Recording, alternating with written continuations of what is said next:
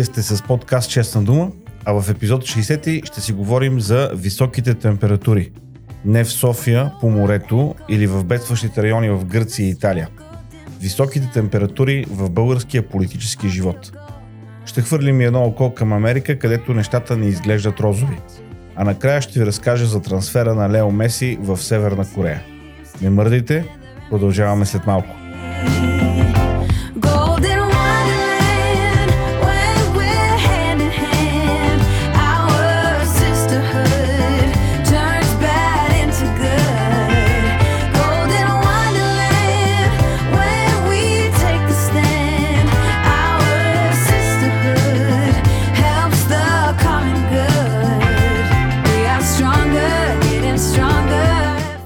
Искам да благодаря на Найден и Обена за позитивните коментари след миналия епизод.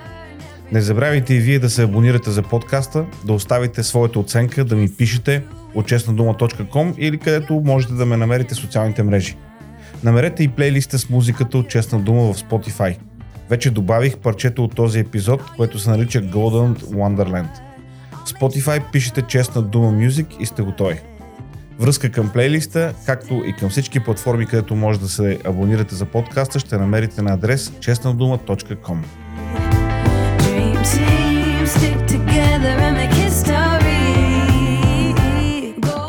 Едно е ясно. Няма подкрепа за разпасаната команда на Слави Трифонов. Проблемът на Слави не е, че някой не го харесва лично. Когато си публична личност, това е очаквано. Едни ще те харесват, други няма да те харесват. Проблемът на предложенията за кабинет на Слави Трифонов е, че в обществото ни вече има нетърпимост към калинките, плагиатите и задколисните същества. Неговите предложения бяха точно такива, или поне една голяма част от тях. А това вече е добра новина, че в обществото ни няма търпимост към такива хора. Спомням си как в зората на демокрацията в България всеки ден си купувах вестник Социал-демокрация, издание на Социал-демократическата партия, начало на която тогава беше покойният вече доктор Петър Дертлиев. После започнах да купувам и вестник Демокрация на ССС. От тогава до сега нямам спомен някой толкова бързо да се е сгромолясвал, както това направиха има такъв народ и Слави Трифонов. В рамките на 10-15 дни тази нова формация бе тотално разкрита. С други думи, те се представяха за изкусни музиканти и изпълнители, а се оказа, че са буфосинхронисти. Нали знаете? Онези, които си отварят устата и се правят, че пеят или говорят, но всъщност не могат нито едното, нито другото. Българското политическо Мили Ванили е има такъв народ. За тези от вас, които не знаете кои са Мили Ванили, просто вижте в Википедия. За две седмици объркаха всичко, което можеше да се обърка. Първо, вожда на има такъв народ сърдито говори от своята кабеларка. Нещо си се объркал, приятелю. Не ние работим за теб. Ти работиш за нас. Така е в политиката. Политиците служат на избирателите, а не обратното. Така че сърдитите глави от екрана, айде моля, запазете си ги за скетчовете. Какво да кажем за фиаското на Петър Илиев? Камерата може да внесе допълнителен стрес на човек, който вече се чувства атакуван. В този смисъл, появяването на Илиев е трудно. Разбирам, че е трудно да застане пред камера. Но защо го пускаш този човек неподготвен за въпроси, неподготвен как да се държи? Всеки нормален зрител, който прегледа това интервю, ще сметне, че Петър Илиев е неуравновесен. Това ли трябва да е излучването на министъра на вътрешните работи? Разбира се, че това е гаф, но това е гаф не само на Петър Илиев. Това е гаф на целия политически апарат на има такъв народ, които не са подготвили Петър Илиев за това интервю. А ако са го подготвили и той се е представил по този начин, това абсолютно означава, че той е още по-негоден за тази функция. Трето, фиаското минава, вместо Трифонов да поеме отговорност като машкар и като политик, той се оправдава като третокласник и търси друга де вината. Не човече, ти носиш отговорност. Ти си го бутнал този човек напред, ти си позволил около него да се завърти дебата. Ти трябва да поемеш отговорност, а не да обвиняваш журналистите, медиите, другите партии и кой ли още не за провала, който ти сам си си навлякал. На четвърто място няма как да не се вторачим в личностите предложени за министри, след като няма никаква яснота относно политиките, които ще прилага новото правителство. Като няма политики за обсъждане, неминуемо фокусът прекомерно ще падне върху конкретните лица. Вместо да говорим за правосъдие, образование, здравеопазване, човешки права, се налага да говорим единствено за лицата, които виждаме пред себе си. Тези, които от има такъв народ са ни предложили. Хората, които са посочени. Ами това е резултатът. Вие си го направихте това.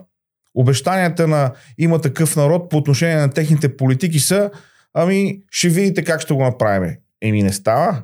Не става. Искаме да знаем предварително. Искаме да имаме ясно поети ангажименти за политики, за промени, за визия за бъдещето. Вместо това, от има такъв народ ни предлагат общи приказки. Ами няма как да стане. Няма как да бъде подкрепен един такъв кабинет. И аз съм доволен от това, че хората, на които аз гласувах доверие от Демократична България, отказаха да подкрепят един такъв кабинет с неясни политики, с неясна програма, с съмнителни персони. Приземяването на Слави и има такъв народ е добро нещо. Дори да можеха да сгубят правителство с някой, то нямаше да просъществува дълго, защото излъченото от тях правителство не беше правителство на промяната. В по-голямата си част това беше правителство пълно с буфосинхронисти. А след толкова години правене на шоу на живо, Слави трябваше вече да е разбрал, че буфосинхронистите вече не вървят. Няма кой да ги гледа и няма кой да ги търпи. И да отбележа, че обявяването на подкрепа за Румен Радев е доста сбъркан ход. Подкрепяш Радев срещу кого? Още не се знае кои ще са другите кандидати. А защо ти нямаш кандидат? А Слави вече се опъна, аз ще подкрепям Радев. Явно това е цената да не бъдат сериозно нахокани от президента заради колонадите си през последните дни. Като цяло, Румен Радев се оказа доста умел политически играч. Положително впечатление ми прави и последователната позиция на Демократична България, които задаваха точните въпроси. Не просто за личности, а най-вече за ангажименти към конкретни политики. И когато не получиха добри отговори, заеха единствената принципна и правилна според мен позиция – да не подкрепят кабинет без ясна визия за промяна и пълен със съмнителни персони. Не случайно Демократична България постепенно и последователно вдига резултатите си на всеки следващи избори. Някак освежаващо е да видиш хора, които правят това, което са казали, че ще направят. Дано не ме опровергаят в бъдеще, но за сега вървят добре. Ако си спомняте, още след априлските избори казах, че няма бързо решение за България и това е добре.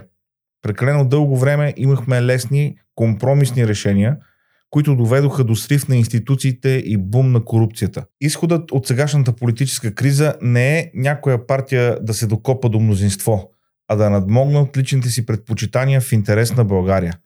Тази политическа криза е възможност настоящите политически водачи да се проявят като визионери и лидери, а не просто като търговци на доверие, успели криволяво да скълъпят поредното правителство. Да, по-трудно е така, но съм убеден, че това е правилният начин. Какво предстои?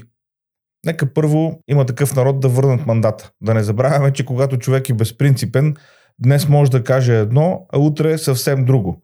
Днес казват, че няма да съставят правителство, а утре хоп, тук вишни изненадари. Не знам дали ГЕРБ като втора политическа сила ще върнат мандата, ако го получат веднага или ще се опитат да съставят правителство. Мисля, че ще си спестят повече унижения, ако го върнат веднага. Не виждам Борисов като премьер на България в рамките на следващите 40-50 години. Това, което видяхме, ни стига. Трети са БСП.